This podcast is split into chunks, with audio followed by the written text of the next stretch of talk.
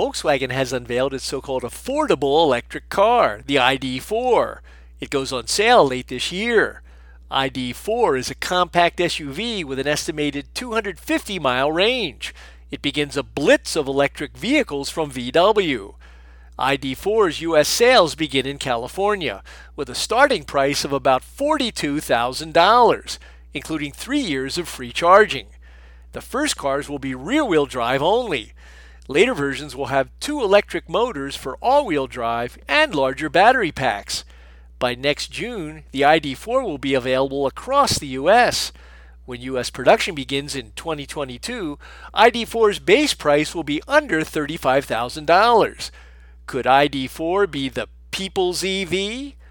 For Automotive Engineering Magazine, I'm Lindsay Brooke, and that's this week's SAE Eye on Engineering.